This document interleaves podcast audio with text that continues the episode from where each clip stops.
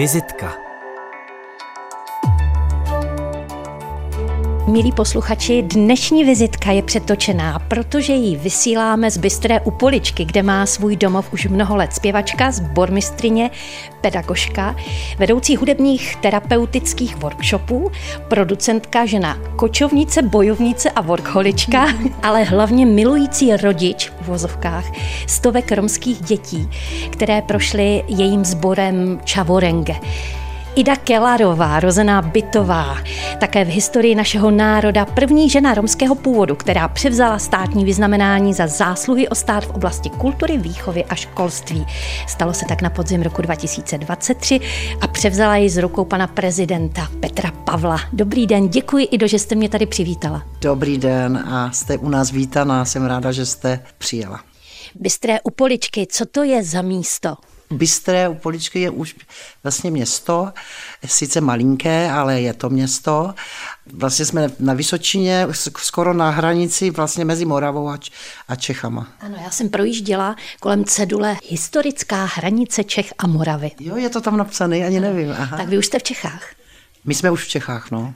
Jak jste se vy, která jste se narodila tedy v Bruntále, tam byla jenom porodnice, ale pocházela jste z Vrbna pod Pradědem, potom jste také cestovali s rodinou do Prešova, cestovali jste do Opavy, do Brna. A ta vaše cesta vedla přes Velkou Británii, potom také Norsko, Dánsko, zpátky do České republiky po revoluci. No. Jak vy jste se dostala tady do Bystre? Po revoluci jsem se vydala poprvé po asi myslím si, že 15 letech, co jsem žila v zahraničí eh, zpátky do Česká, říkala jsem si, půjdu se podívat, jak to tady máme. A přijela jsem do Brna, protože já jsem vlastně bydlela v Brně, než jsem se odstěhovala. A všichni říkají, běž se podívat do Bystrého, mamka tam koupila chalup.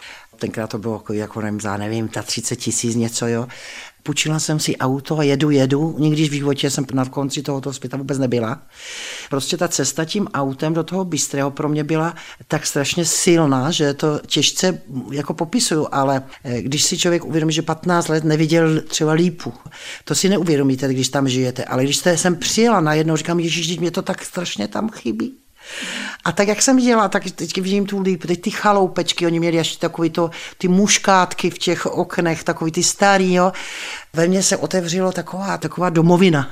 No dorazila jsem do toho bystrého, mamka mě, jsme seděli tady na terásce takové a tady z tohoto domu, jak teď sedíme, vykoukla paní Štěpánková a moje mamka jí říká, to je moje dcera, přijela z toho Velsu a ona, je, dobrý den a nechtěla byste koupit můj dům, já totiž čekám na místo v domově důchodců. Já jsem byla vždycky spontánní, strašně spontánní. Já teďka, jak jsem byla tak jako otevřená, teď ta lípa, teď ty muška, zahrádky, teď ty domečky, teď to všechno.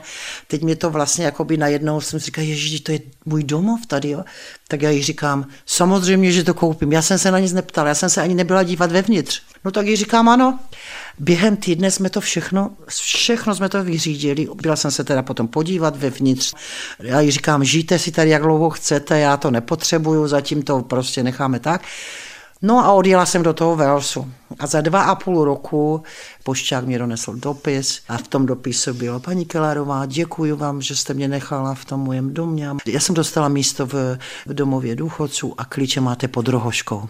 Já tam sedím v té kuchyni, jak jsem to četla, já říkám, ježiš, já mám dům, já tam budu muset jet to manželství úplně nebylo ideální a všechno bylo takové jako na sesypání. Takže všechno mě tak nějak, nějak přivedlo jsem zpátky po té revoluci a já jsem si ten domeček tady krásně spravila, cítila jsem se tady strašně fajn, no a pak jsem se jeden den prostě už ne, do toho Velsu nevrátila. No. A od té doby jsem tady.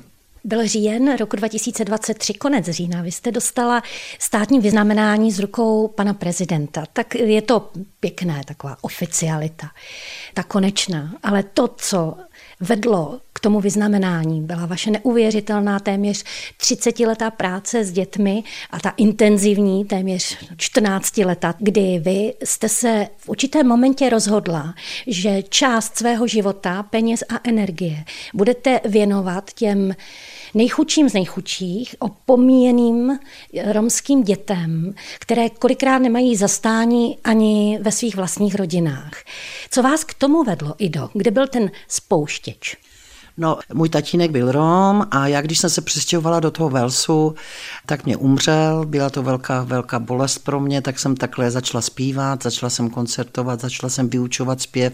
Všechno to začalo vlastně z té, z té ukrutné bolesti a z toho, jak jo, moje maminka mi totiž neřekla, že umřel, takže já jsem dostala dopis asi za tři měsíce, že táta je mrtvej a já tam sama v tom Velsu, víte co, nikdo ho neznal, neměla jsem s kým vzpomínat, tak to bylo takový jako hodně bolavý pro mě, ale zároveň to byl obrovský, ale obrovský dar, který mě tady nechala, to bylo vlastně ta muzika a to romské cítění, který on do mě prostě dostal a ta láska k té hudbě a to mi zachránilo vlastně ten život. A já jsem potom dlouho koncertovala v Dánsku, v Norsku, objela jsem celé Norsko, žila jsem tam tam a já, když jsem se po té revoluci vrátila, tak jsem se opravdu lekla, protože když člověk žije ve zahraničí, tak je takový nějaký svobodnější, nebo jsem byla taková svobodná, já jsem neměla problém mluvit o, o Romech, já jsem neměla problém mluvit v, v rozhovorech o tom, že tatínek byl Rom.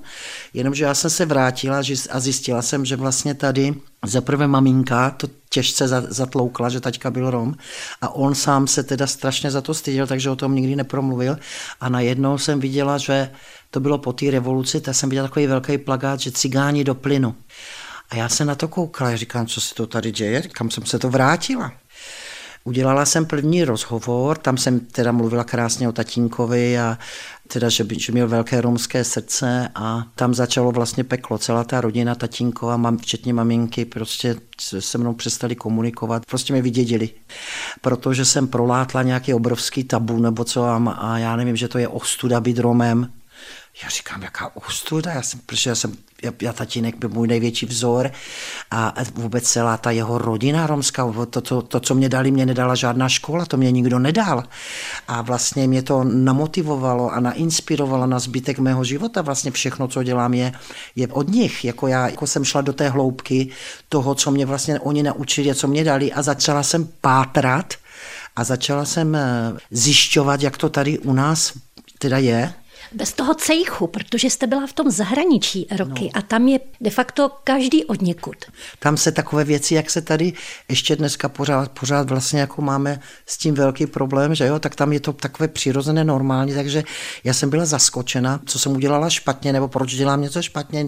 Nicméně jsem se nevzdala, říkala jsem, já jsem vždycky říkala, že nejdůležitější pro mě je pravda a pro mě je to strašně důležité, jako nestydět se za to, že tatínek byl úžasný a že a já nebudu tak zbabělá a abych pokračovala v té lži. Takže já jsem se tak jako dala do toho boje, jo, a no a po té cestě vlastně jsem začala koncertovat, eh, potkala jsem Dežu, mého muže, my spolu žijeme už, už to je kolik, no to už je 28 let. Já jsem potkala Dežu přes muziku, na koncertech jsme se zamilovali a, a prostě to byla obrovská láska a vlastně on nastoupil do té mojí romské cesty. To nebylo plánované nic, jako jo, to bylo prostě takhle všechno spontánně po té cestě od toho tatínka, jak mě to vezlo přes ty různé státy. Přijela jsem zpátky sem a začali jsme spolu cestovat na to Slovensko, do těch osad.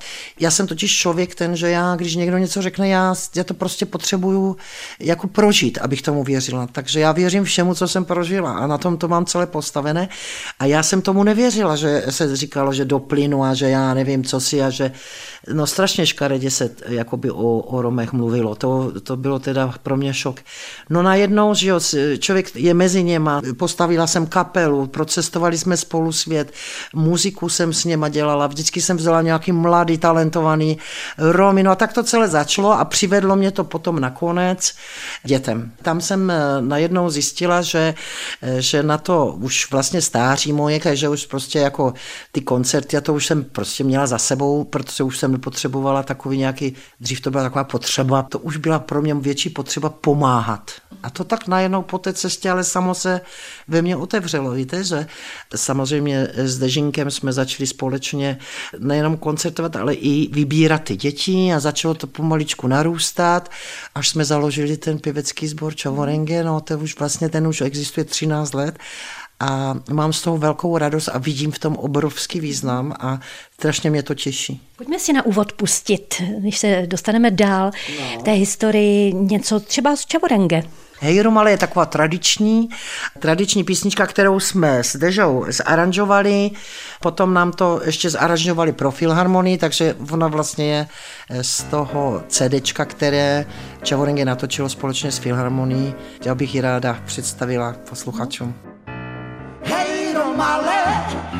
Posloucháte vizitku Českého rozhlasu Vltava dnes s Idou Kelarovou, která vybírá hudbu. Teď to byla hudba s jejím souborem Čavorenge, s, také s Českou filharmonií. To už je opravdu ta současnost, nebo téměř současnost. Ale my jsme skončili vlastně u vašich náštěv romských osad. A já jsem s velkým dojetím, přiznám se, se dívala na dokumentární film z roku 2016, který natočil režisér Tomáš Kudrna vidět vás v tom úleku, v tom šoku, v tom zoufalství, když se procházíte těmi romskými osadami, těmi jejich chatrčemi, kde spí vedle sebe v jednom pokoji osm dětí a vy si vyberete jednu z těch dívek a ta dívka řekne, já chci odsud odejít, já se za to tady stydím. Takže vy jste se sebrala, šla jste těm nejnuznějším. Ano, vlastně díky Dežovi taky, protože představte si to, že on v jedné osadě, jmenuje se Lenartov, má eh, přes 400 příbuzných. Představte si. Takže vlastně jakoby on mě ty osady, dalo by se říct, eh, představil jako, jako první. Můj tatínek v osadě nikdy nebydlel. On bydlel na jižním Slovensku. To je trošičku zase jiné, jo? jako jiný styl života a tak dále. Takže v těchto úplně chudobných osadách já jsem se dostala vlastně díky Dežovi a od té doby eh, spolu jsme objeli kus, kus, kus toho východního Slovenska a je to opravdu situace, když vidíte ty děti, eh, když tam člověk za něma přijde, jak prostě v těch očích jako najednou jim vysvítne to eh, světy, jako že nějaká naděje, někdo přišel, někdo, je to, je to hodně silné. Co bylo na tom nejtěžší a pořád do dneška je, protože já eh, toto praktikuju každý rok, protože každý rok nám nějaký děti odejdou a zase přibíráme. Mám to teda víc už namíchaný, nemám tam jenom děti z osad, ale z těch osad máme největší jakoby problém ty děti udržet. Protože to není o tom, že ty děti by nechtěli, ti rodiče je nechcou pouštět. A proč? To vám je takové podivné. Jo? Jedna věc je, že oni prostě v těch osadách mají takový svůj sevřený, jakoby sevřenou komunitu, kde ti starší třeba řeknou, já jsem taky nikam nejezdila, ty nemusíš. Nebo měli jsme dívčinu, která se nám podařilo a studovala a už byla na škole, už byla na střední škole a najednou prostě babička začala plakat, že ona umírá a že chce vidět eh, tu dceru, ty svoji dcery, jak se vdává. No ono, oni to fakt opravdu tak dotlačili, že ta holka se prostě vdala a musela odejít z toho Čavorenge. Jo? Že takové různé jako nám nepochopitelné důvody, anebo se autobus zastaví, jdeme vyzvedávat ty děti a najednou nenastoupí. A ty říkáte, proč? Prostě nikam nepojede. Třeba zlobila nebo jako potrestat A potom se nám stalo i to, že už jsme je teda dostali do toho Čavuringe na pár třeba roků a už jsme si říkali, dobrý, už i se školama vždycky jim pomáháme. A zase ten rodič jim to tam je, je stáhnul tam jako zpátky. Jo? A ty dětská, a já nikoho neodsuzuju, protože to není vůbec lehké to ustát, ten tlak, když vás prostě oni jako tlačí tam, kde vlastně oni to, co oni znají jako jistotu, to, co oni znají jako lásku, to, co oni znají jako takové bezpečí, jako jo. protože oni se o ty děti jako hodně bojí, ale přitom vlastně skoro nic neví jako o, o tom světě, protože jsou tam hrozně uzavření v těch osadách. No. Takže vlastně je to strašně těžké pro ty děcka to ustát a i to, protože já, já těm dětskám ukazuju tu cestu ven a opravdu dělám všechno pro to, aby měli co nejvíc zážitků a krásných zážitků, no, aby je motivovalo na celý život s tím, že i když se tam vrátí, tak už nejsou stejně, jak byli. Víte, ono se na ně to hodně nalepí. Takže to je taková naděje. Já jsem třeba byla nedávno v Moldavě, odkud jsme měli osm chlapců a Oni s náma byli až dokonce někde v Belgii, v Bruselu na nějakým mezinárodním dní eh, Romu, na nějakém koncertě. Já už si to teďka přesně nepamatuju, co to bylo, ale zažili s náma to hodně. A já, když jsem přišla do té Moldavy, což je jedna z opravdu jako z nejhorších jako podmínek jo, osadu, tak oni běželi naproti nám a já jsem tam viděla, že oni jsou už jinde. To mě tak potěšilo. Oni byli jinak oblečení, jinak se chovali, jinak se, už to jste cítila z té energie, jo, jak to mě potěšilo, protože to mě jednou jedna, jedna romská dívka řekla, ta zase musela odejít, protože otěhotněla. A potom vidím s tím kočárkem, on říká, to idole, to máte úplně jedno, ono, když s váma někdo pracuje, tak už není stejný. Ona mi to dokonce i řekla protože už se bude možná jednou chovat jinak ke svým no. dětem. Takže ono se někdy zdá, že, že je to málo a třeba pro ně je to strašně moc, jo. Mm. Takže ono se to nedá jakoby soudit, jo. A druhá věc, že tomu ani nerozumíme, protože ty rodiče můžou dát tomu dítěti jenom to, co dostali oni, a oni toho dostali strašně málo. Vy se pořád zaměřujete na hudbu, hlavně na hudbu a to hlavně na zpěv, protože svým způsobem to je to nejjednodušší. Ovládat nějaký nástroj je daleko složitější cesta, ale to nejsou jenom ty extrémní osady a ta extrémní chudoba, ale jsou to i třeba děti, které se o vás dozvědí, které jsou z chudšího prostředí, ale už třeba z daleko civilizovanějšího. Hm, jako byl třeba Tomáš Kačo. Při jaké příležitosti se děti typu Tomáše k vám dostanou a vy jim potom pomáháte dál, protože neděláte jenom ten první krok, ale děláte ano. i ty další. No s Tomáškem je, s tím jsme zažili strašně moc. Takže Tomáš pochází z početné rodiny a e, na první e, náš e, takový tábor letní, protože ty letní tábory jsou takovým vstupním momentem, kdy ty děti buď to zvládnou nebo nezvládnou, tak je vezmeme nebo nevezmeme a přihlásil se on sám, poslal nahrávku. A jak se o vás dozví takový romský kluk? Ty děcka ví o tom, že se to děje, jo. Oni si to jako řeknou, no. On eh, se zajímal taky, že když se nezajímá, tak to neví, ale když se zajímá, tak to ví. A na ten první tábor si přivezl ještě čtyři sestry. Takže na prvním táboře jsem tam měla pět kačů, jo. A ty holky v životě nikdy nebyly z domova. A oni už byli docela velký, 14, 15 třeba, jo. Tomáš měl tenkrát, myslím, 17 nebo tak nějak. Nejdál byl na konzervatoři, protože tam studoval, eh, myslím, první nebo druhý ročník eh, v Ostravě, jinak pochází z Čína. A ty děvčata plakali, ty chtěli domů. To byl pro ně takový šok. Najednou být eh, v jiném prostředí, který vlastně je pro ně jakoby úplně jiný svět. A to by vám Tomáš nebo některý, některý ty děcka asi vysvětlili líp než já. Třeba máme teďka i Mario Žiga, ten hostista, dostal se nám do toho Innsbrucku. My jsme ho vlastně v uvozovkách adoptovali, on tady u nás žije už čtyři roky a vystudoval teď maturu, je tady konzervatoř v Brně na housle a dostal se do toho Innsbrucku, takže ho vedeme v tom, že on je s náma od 12 let, takže ten jednou o tom strašně krásně mluvil, že On nevěděl, že takový svět existuje. Že mu to otevřelo oči. A já si myslím, že to měli i ty holky, že to měli vlastně všichni Romové, kteří vlastně necestovali. Jo. No a Tomáš zůstal, holky teda to vzdali nakonec a Tomáš zůstal a zůstal s náma dlouho, protože on chtěl dostudovat, měl obrovské cíle, on měl jasno a to je, víte co, to je důležité, on věděl, že jde dělat tu hudbu a že to chce dostáhnout hodně daleko. To už je takový dobrý krok pro to, aby jsme ho podpořili. No a já jsem ho tenkrát zaučila jako do takových těch eh, baladických písní a on doprovázel na workshopech. My jsme ho vlastně brali vždycky o víkendech na ty workshopy pěvecké třeba do Švýcarska, do Německa, do Rakouska. On s náma projel vlastně no Evropu určitě, nakonec i v Izraeli byl, nakonec byl i v, i v jiných zemích, jako jo.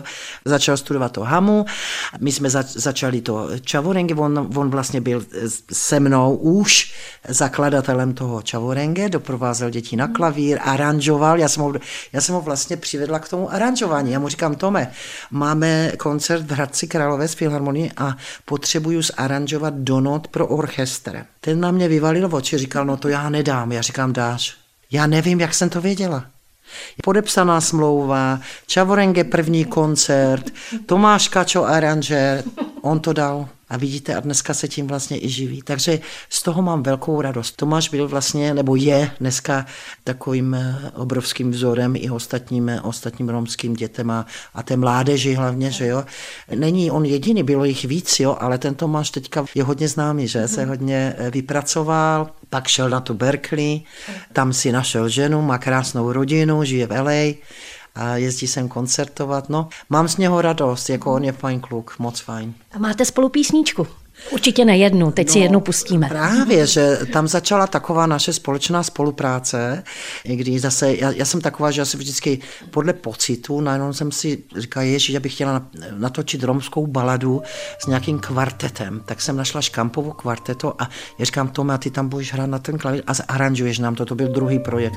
Zase to zaranžoval celé to CDčko a ta první skladba, kterou bych vám ráda teďka pustila, jmenuje se Mamo, mamo o mamince, tak Tomáš tam právě hraje ten klavír a já tam zpívám. On má takový klid v sobě a já to strašně miluju, ten jeho klid, když hraje ty balady. Já mám ráda jeho balady.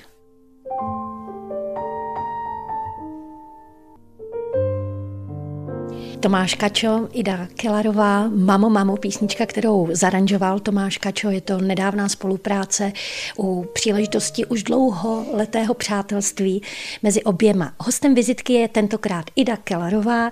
My si spolu tady povídáme v Bystré u Puličky v jejím útulném domově a povídáme si hlavně o práci s dětmi, které v vozovkách vytahuje z nejrůznějších prostředí a dává jim se svým mužem určitou životní životní šanci.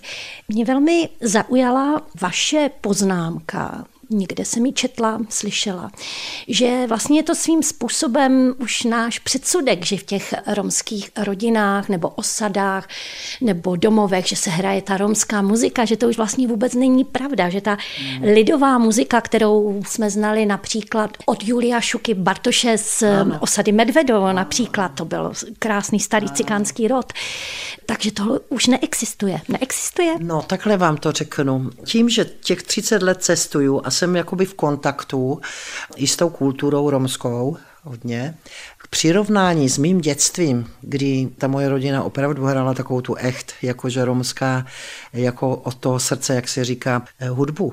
Cymbál, housle, většinou ano, basa. Ano, ano, ano, taková ta lidová rom, cymbálová muzika, že?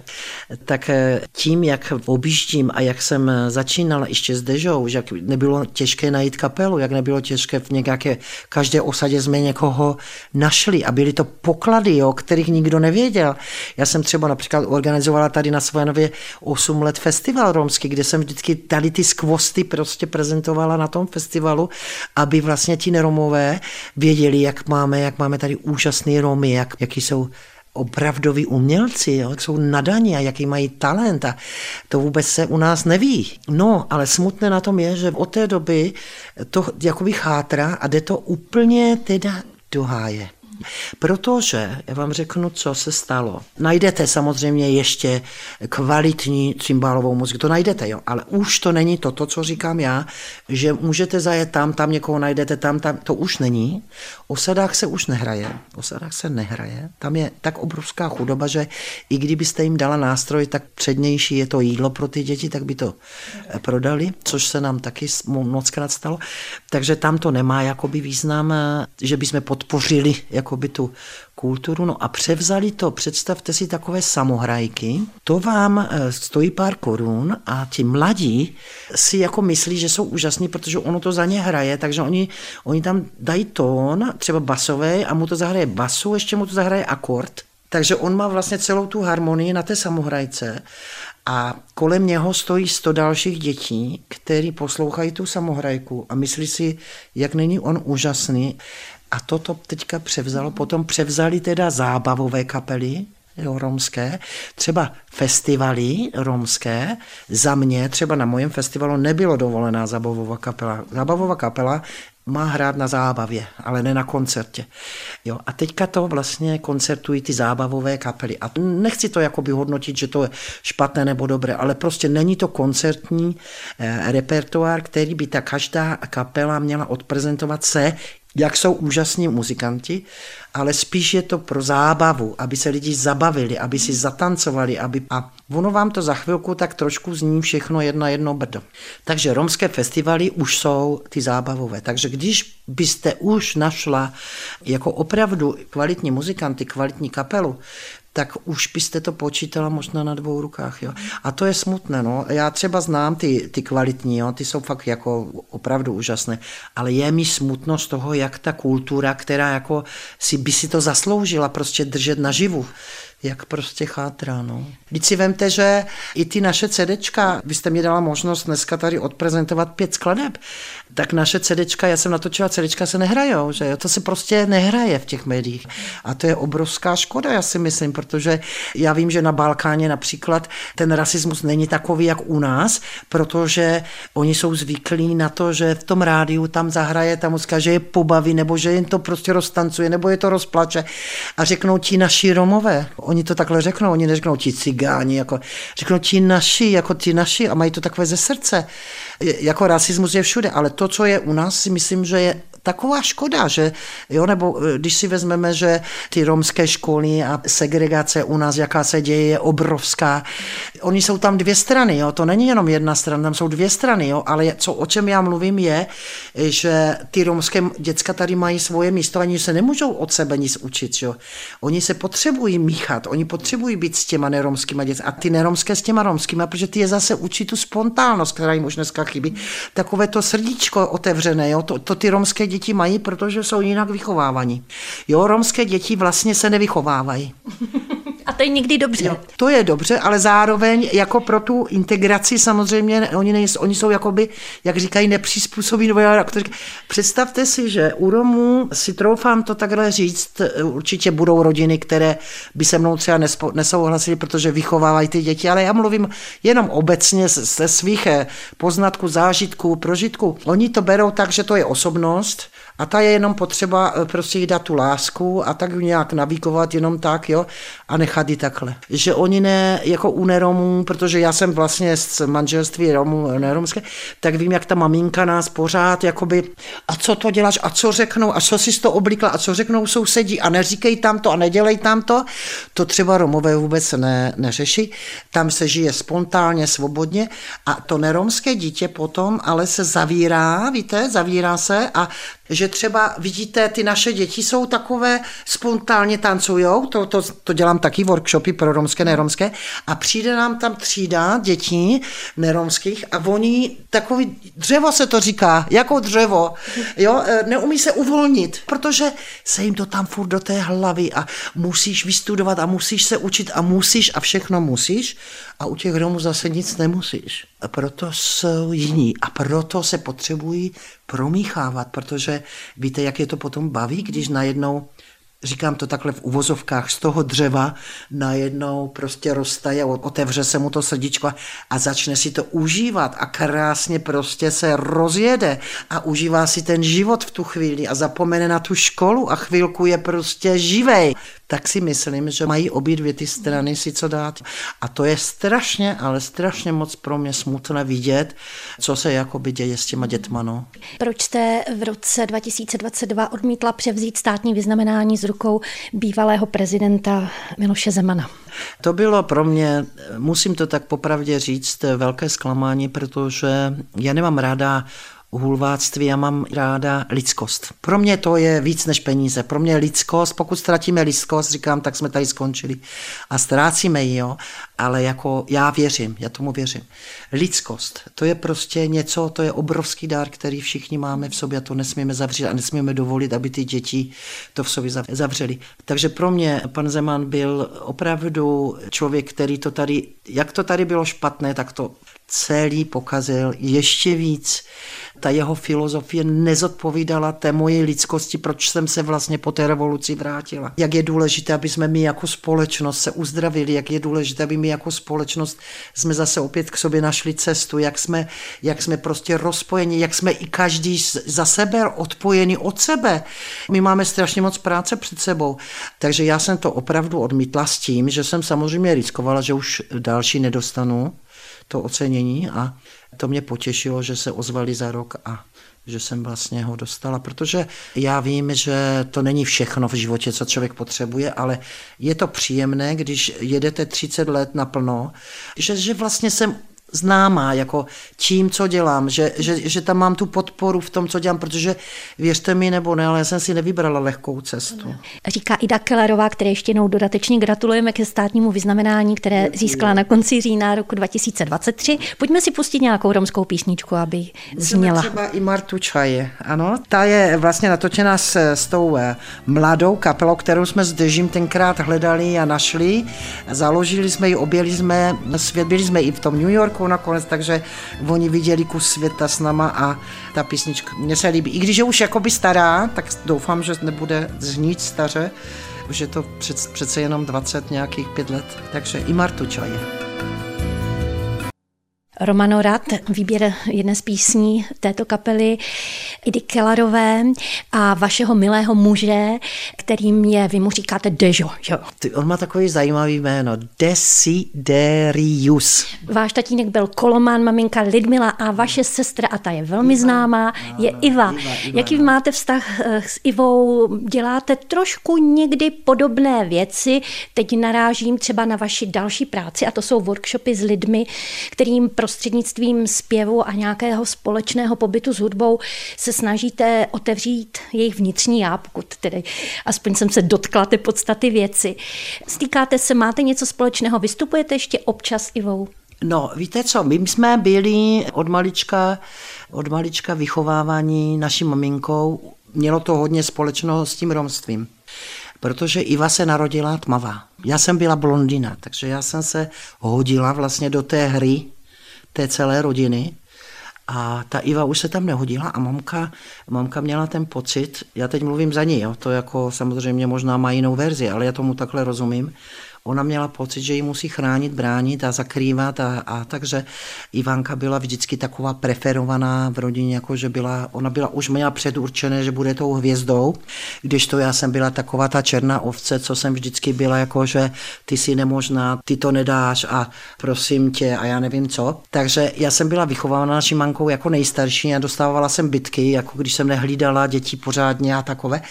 A měla jsem šílenou zátěž od té maminky, prostě. Já jsem, já jsem s ním měla hodně těžký vztah, přestože samozřejmě mámko miluju, tak ona byla takový velký generál v naší rodině a, a ta Iva už jako v tom mládí toho využívala, protože ona dostala třeba krásné šaty a třeba já jsem je nedostal, nebo mladší sestra Regina. Takže my jsme měli takový zajímavý jako dětství. Jo. Přitom jako tři sestry jsme byli a každá jsme úplně jiná a vlastně mě došlo, je to tím, že jsme byli každá jinak vychovaná. My jsme nebyli vychováváni stejně. Jo. Ta mamka dělala velikánské rozdíly a dlouho mě trvalo, než mě došlo, že proč, protože fakt opravdu to myslela dobře s tou Ivou, tak to zůstalo, tak to pořád je. Možná, že jste se potkali potom v divadle Husa na provázku? Ano, tam jsme strávili pár roků. Iva potom otěhotněla, já jsem za ní přebrala nějaké ty role nebo nějaké ty zpěvy, tam jsem začala tak trošku už jako koketovat s tím, že zpívám, oni mě k tomu donutili, tam všechno člověk musel. Ano, předtím jste studovala violončelo a hru na klavír. Ano, a e, z té husy už, ona odešla, já jsem odešla a už jsme šli mm-hmm. každá, ale úplně, ale úplně rozdílnou cestou, což asi e, si říkám, bylo přirozené, protože opravdu každá jsme úplně jiná. Já jsem strašně moc zdědila z té tatínkové rodiny, z těch Romů. A vy jste zase s ním ale jezdila a ta vesnice se jmenovala Horné Saliby a mi se líbila ta vaše historka, kterou jste jednou vyprávěla, že jste seděla na jeho motorce, držela jste se ho kolem pasu a jela jste s tátou do míst, kde on býval šťastný. Ano. No to bylo něco nádherné. To bylo právě v té Opavě.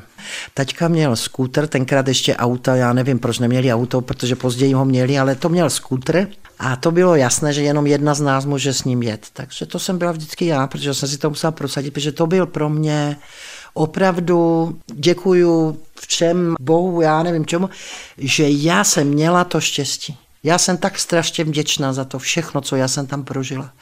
A ten taťka, to trvalo dlouho, ta, ta cesta, třeba pět hodin. Do těch horních salib to je ještě hoďku něco pod Bratislavou, z té Opavy, to je, to je daleko. A on se vždycky bál, že usnu, takže já jsem ho musela držet a on vždycky, si pamatuju, jak vždycky šáhnu a že nespím, jo, taková cesta. Teď mě bylo to srdce, já, ale to bylo fakt, já jsem byl na infarkt, jak jsem se strašně těšila. Já jsem se tam tak těšila, že u té galanty najednou vidíte tam je nížina, takže vidíte ještě kilometry a kilometry ten kostel. Jak když jsem viděl ten kostel, to se mě úplně rozbušilo, že už jsme blízko, to už bylo nějakých 8 kilometrů. Vystoupila jsem, já jsem vylítla, teď jsem všechny, babičku jsem kolikrát porazila na zem, jednou se jí skoro vymkl palec, chudera, já jsem byla taková divoká, já jsem byla strašně divoká, jsem měla strašně moc energie, taková neskorotná duše, jo.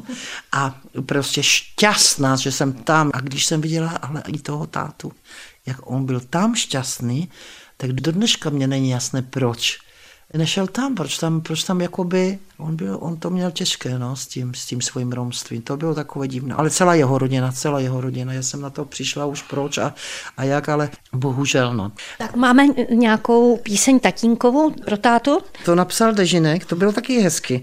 Víte co, on, to ještě bych chtěla říct, že my když jsme se s Dežinkem potkali, zamilovali, jsme zjistili, že naši tátové se znali. Jeho tatínek byl velký muzikant a hrál na violu, opravdu echt romský muzikant, obrovský, ale že oni se narodili ještě navíc ve stejný rok a umřeli ve stejný rok, oni umřeli mladí, nějak 53.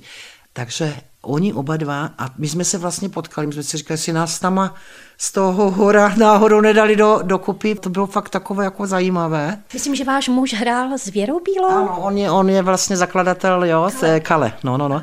A potom, když jsme se dali do, dohromady, tak pak vlastně odešel a od té doby jsme spolu. A on teda skládal pro mě tenkrát vlastně ty písničky, které dneska posloucháte, a teď skládá pro ty děti a ten Tomáš Kačo nám to aranžuje pro tu filharmonii. Takže víte, co je to krásné, taková práce. No a ta písnička je o Tetínkovi. On to takhle napsal pro toho mojeho tátu a pro toho jeho tátu a tak to tak jako vždycky daruju všem tatínkům, kdo milovali ty svoje děti, tak jak ty naši. Tato píseň byla od manžela Idy Kellerové, kterému se říká Dejo, Dejo Dužda pro tatínka. Povídáme si s Idou Kellerovou, zpěvačkou, multihudebnící, pedagožkou, terapeutkou, mámou stovek dětí, romských především. V roce 2014 vás oslovil můj bývalý rozhlasový šéf Petr Kadlec, který se mezi tím stál vedoucím vzdělávacích programů v České filharmonii. Našel si vás, to mi říkal, našel si vás a vy jste mu nedala košem a začala velká spolupráce, která letos na jaře bude slavit 10 let. Ano. Co to je pro vás moment, kdy přivezete členy České filharmonie do těch osad, tedy kromě toho, že se v prvé řadě staráte o to, aby měli nějaké toalety.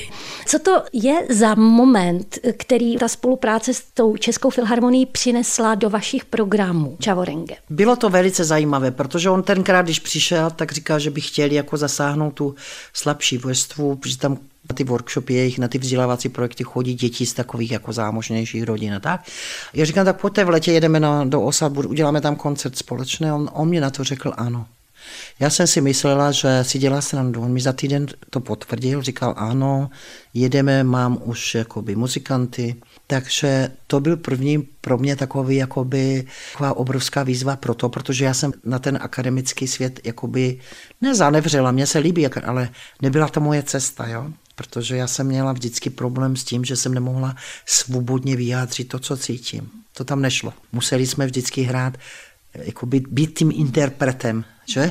Tak, jak to někdo napsal. A to jako já už jsem, no. Tak to je tam je ta moje romská krev. A nějakým způsobem jsem byla přesvědčená celých těch 40 let, co jsem vlastně začala po té, po té tatínkové smrti, jsem byla přesvědčená, že tam nepatřím do toho akademického světa tak najednou prostě se mi otevřely tyto dveře, teď my jsme jeli do té osady, opravdu tam pro ty filharmoniky, já říkám, poslouchejte, jako tam, kam budou chodit na ty záchody.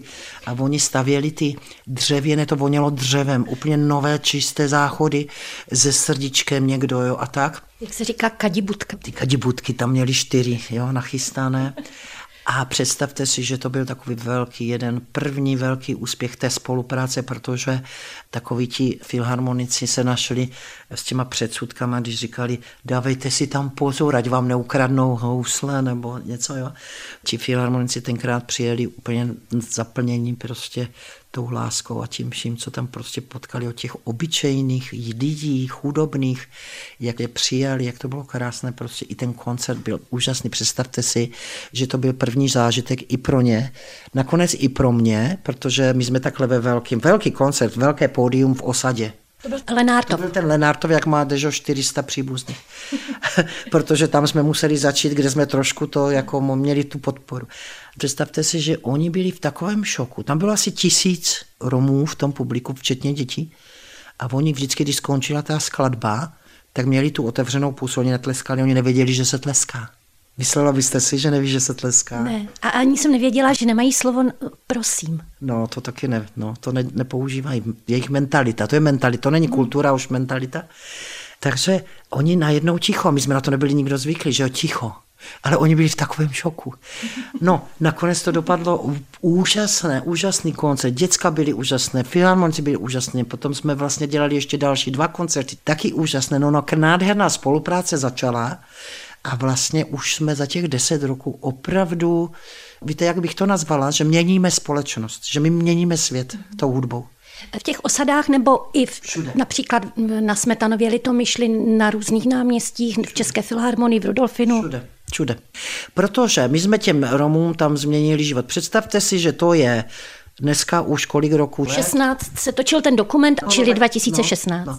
8 let přijedu tam a ty, ty děti, co měli 6, mají 14. A oni, teta Ida, kedy přijdete zase koncert. Oni si to pamatují na celý život. A my jsme jim ukázali vlastně tu laťku. Pojďte nahoru. Já ukázuju těm Romům, těm dětskám. Já říkám, pojďte, je tam cesta, nezůstávajte tam dole. Takže my jsme jim ukázali, že ta cesta je. Takže oni mají jakoby tu inspiraci z toho koncertu a mají to jakoby v sobě. Pro neromské publikum zase přijdou tam s těma předsudkama, řeknou si, že no co ti cigáni, ty umí jako jenom zpívat nebo tak a najednou šoky, protože vlastně to je na takové úrovni a s tím akademickým světem to propojení dostalo takovou kultivaci, jo, protože oni přece jenom jsou takový divocí spoltální a já jsem si dala záležet, aby oni se změnili hlavně v tom myšlení, to tam je vidět, jo, protože to čavorenge není o tom, že oni zpívají, tancují, oni, oni mají podmínky těžké, oni musí pracovat na sobě tvrdě, oni musí chodit do školy, nesmí mít zmeškané hodiny, musí mít dobré známky, 15 musí buď se vyučit nebo studovat. Máme teď momentálně všechny čavorenky nad 15 studující střední školy a máme dva vysokoškoláky. I to je úžasné. No, Tohle je cesta. To je cesta, to je cesta. A ty děcka, abych je nevyhodila, protože ty pravidla, když poruší, tak já je musím vyhodit s krvavým srdcem, to dělám, protože jinak bych neměla ten respekt. Já jsem přísná, to je pravda, ale já je miluju a oni ví, že je miluju. Jo. Onehda, kdo si se ptal toho Mária, a Márie, tobě nevadí, že teta na vás někdy křičí? Protože já někdy na ně křičím. Já někdy musím zařvat. On říkal, ne, ne, ne, protože teta Ida nás miluje a ona si neřeší sebe. Ona si mhm. neřeší sebe, řekl. Mhm, já říkám, Mario, kde jsi na to přišel? Je ty děcka, oni ví, že je miluju. A je to pravda, je tak miluju, že mi na nich tak záleží, že někdy musím na ně křičet. To by nikomu neprošlo, co mě prochází, jo? protože to dneska nesmíte. Takže ty děcka, my spolu plačeme, my spolu, říkám, zakřičím, já nevím, co všechno, ale prostě nakonec je z toho ta velká, obrovská láska, obrovská rodina a už jenom to, že nechcou, abych je vyhodila, tak jdou na vysokou. Představte si to. Takže mně se podařil ten cíl, konečně na začátku to vůbec nešlo. Když jsme točili ten, ten film, tak to ještě bylo fakt těžké. Dneska musím říct, že je to jakoby už jinde, ale musím taky říct, že od toho covidu se změnila ta generace, že horko těžko hledám děti, které na sobě opravdu pracovat chtějí. My se bavíme pořád teď o dětech romské hudbě v souvislosti s dětským sborem. Mě by zajímaly ale ještě dvě věci. Vaše Mezinárodní škola pro lidský hlas, která je pro každého, ať už je Rom nebo nerom nebo kdokoliv, kdo má zájem o to poznat, co svůj vlastní hlas, svůj vlastní vnitřní hlas. Víte, co ta práce eh, vlastně a celá ta filozofie vznikla právě v tom Velsu, když mi umřel ten, ten taťka a já jsem eh, odkoncertoval svůj první koncert, kdy to měl takový úhlas, že všichni chtěli, abych začala jakoby učit. Já říkám, a co já vás budu učit, teď každý umí zpívat. Tak se prostě nadechni. Oni, že Ježíš, nadechni, no to bys nás musela učit. Jím jsem říkala, já ale jsem nikdy nikoho neučila, tak prostě, co bych vás učila? A oni, že, že by chtěli tak zpívat, jak já. A vlastně já jsem se pustila do obrovské, ale obrovské práce bez jakýchkoliv eh, vědomostí, protože já jsem nikdy nestudovala terapii, psychologii, to já nevím, co všechno se skrývá za tou prací, ale po té cestě jsem objevila opravdu úžasné věci i sama na sobě, protože já jsem potřebovala jakoby tomu rozumět, co dělám, když zpívám. Já jsem tomu nerozuměla, já jsem říkala, se nadechnu, zaspívám, že jo. Tak byly tam ty emoce, víte? A to je to romské, co jsem právě říkala, že to jsem teda dostala obrovský dar, protože to mě právě neučili v tom akademickém. Nám mě to spíš zakazovali. Tam nemůžete se rozvášnit, rozdivočit. Já si pamatuju, jak jsem dostávala přes prsty tuškou a tak dál, že to je moc a tamto. A já jsem byla taková divoká, já jsem potřebovala to dostat vence. A já jsem vlastně díky té práci, že jsem mi začala, jsem našla sebe. Já jsem našla svůj hlas díky tátovi, protože ta bolest byla tak velká, že já jsem začala zpívat na jednou takový hlas. Já jsem nevěděla, odkud to šlo se mě, jo. No prostě celé se to tak nějak ve mně otevřelo a ta práce dostala obrovský význam už tenkrát, a to je 40 let. A dnes je tak aktuální, protože ten hlas, který já vyučuju, není ten hlavový, jo? to je ten prostě v té duši tam dole, úplně dole, aby ten člověk se dostal úplně k sobě a stama teprve vyspíval třeba tu radost, nebo tu bolest, nebo ten smutek, nebo, nebo i se může, lidově se říká, nasrat, můžu to tak říct do rádia? Ano, ano, ano. Na Vltavě můžu. Víte co, nahněvat je málo, ale tak se úplně jakože zdravě, to se mi daří v těch lidech otvírat tou hudbou. A víte, jak to léčí? Ido, vy jste uchopila ty děti přes to, co je vám vlastní, to znamená ta hudebnost, romské děti. Teď zase zpátky, pojďme k romské kultuře. Ano. Je to opravdu to, co stojí za to vytáhnout z toho jejich života, nebo jste po cestě zjistila, že to jsou i jiné věci, na které by mohli slyšet? Víte, co, čeho si oni váží, že jsem k ním pravdivá? Mm-hmm. Oni ví, co je pravda. Oni ví, co je pravda. Já si myslím, že všechny děti ví. Že i my jsme všichni věděli, když jsme byli malí, že prostě víme, co je pravda. A já se k ním neskutečně pravdivá. My potřebujeme vlastně žít v pravdě a my v ní nežijeme. A toto je obrovský dar, který je motivuje, který je nabíjí, který se mým vzorem, chtějí sami, sami se to učit, protože víte co, oni když třeba, dám příklad, poruší pravidlo, kdy to je v tom filmu vidět, se nepřiznají, kouřila jsem. A já vždycky říkám, děcka, když se přiznáte, tak máte šanci, omluvíte se je to za nama ale musíte se naučit prostě si stoupnout za to, že jste něco provedli, že jste něco pokazili, že jste prostě nedodrželi to pravidlo. Tak prostě omluvím se všem a jdem dál. Co můžeme každý z nás tady v České republice udělat pro to, abychom se z Romy zžili v tom smyslu, aby se o naší zemi nemluvilo jako o zemi rasistické? Tak mohli by eh, to tak všichni zkusit, jak jsem to udělala já. Já jsem prostě šla do toho terénu, bylo to bolavé, zažila jsem strašné zklamání, rány do srdce, nevzdala jsem se, šla jsem dál, protože já jsem třeba nevěděla, že někteří Romové jsou zlí. Já jsem vyrostla v úžasné rodině plné lásky a, a srdečnosti a, a říkám hudby a kultury a všeho. A pak, když jsem najednou zjistila, že někteří Romové nejsou, takový, jak já jsem, tak to nebyla, jako nebylo to příjemné, jo, ale nebyla jsem zase taková, že bych si se nechala, což dělá hodně lidí, že první prostě zklamání a už je všechny odepíšu. No to jsem já nikdy neudělala, nikdy. Takže dávat jim šance i v tom, že prostě vám někdy můžou ublížit, ale řekněte mě, Češi jako neublíží, jako ono, ono je to zase všechno o té lidskosti, jo. My potřebujeme všichni jakoby otevřít to srdíčko a cítit něco z těch lidí a prostě otevřít se jim, ale když oni jsou nevítaní, oni jsou, já jsem zjistila, že když i ty naše děti, když je vezmu do zahraničí, tam jsou opravdu vítaní, protože tam nejsou ty rozdíly jak tady, oni krásně fungují, oni prostě jsou úžasní. To najednou vám dojde, jak hodně se jim ubližuje tím. Jo. A můžu vám říct, že když se pohybuju s těma dětma, tak opravdu tady bohužel, bohužel, bohužel máme velký rasismus. Ido, abychom skončili možná trochu pozitivně, vy jste jednou řekla, že máte velký sen založit eh, střední internátní školu pro romské a možná i neromské děti. Je nějaká šance, naděje? To byl takový, takový můj sen, který asi, jako jako, že já musím říct, že všechny sny se mi splnili a jsem za to strašně vděčná, ale že toto je dost náročné, protože já jsem dospěla do nějakého bodu, kdybych mohla být daleko víc prospěšná, jestli mi rozumíte. A to by byla ta škola, protože já jsem chtěla vychovat generaci Romů, který by právě byli tím vzorem, a tu e, společnost přesvědčili o tom, že nejsou hloupí, že nejsou blbí, že nejsou, já nevím, co se o nich říká, ale na, naopak byli vzorem a tam by to mohlo začít, že by měli právě tu šanci na sobě pracovat.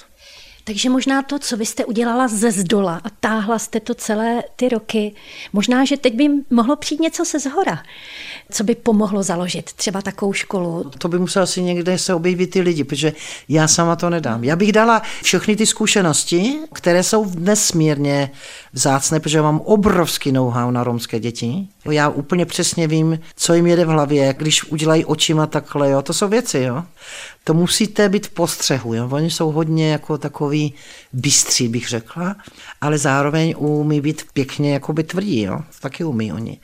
A ty děcka, když mají problémy ve školách, tak právě tam já vím přesně, co se děje špatně. Takže já bych mohla být užitečná lidem, který by řekli, pojďme založit tu školu a Ida bude, to bych šla do toho. Tak já doufám, že se nevidíme, neslyšíme naposledy, ale pustíme si teď poslední písničku naší vizitky. to tak uteklo, jo, ta hodinka. Uteklo. No já doufám, že to nevyznělo tak, že jsem na ně... Víte co, já nejsem ani na té straně na té, já jsem někde v prostředku díky tomu, že vlastně jsem měla toho tatínka, jenom mám maminku. Neromku, já mám dva světy, dvě kultury, i ten akademický svět, neakademický. Moje největší přání a největší cíl je spojovat ty dva světy. No. Krásné přání. Ida Kellerová byla hostem vizitky Českého rozhlasu Vltava a ta píseň na závěr? Ta se jmenuje Pretuteme užaráv. Já jsem totiž potom Romanorát založila další kapelu, protože jsem měla chuť trošičku tak do jazzu. Tak jsem si vybrala takový jazzový úžasný muzikanty a ty se mnou vlastně spolupracují do dneska i, i mě podporují a slouží teda tomu projektu Čau Horenge. Ido, moc děkuji za rozhovor. Bylo mi u vás moc hezky. Naschledanou. Naschledanou.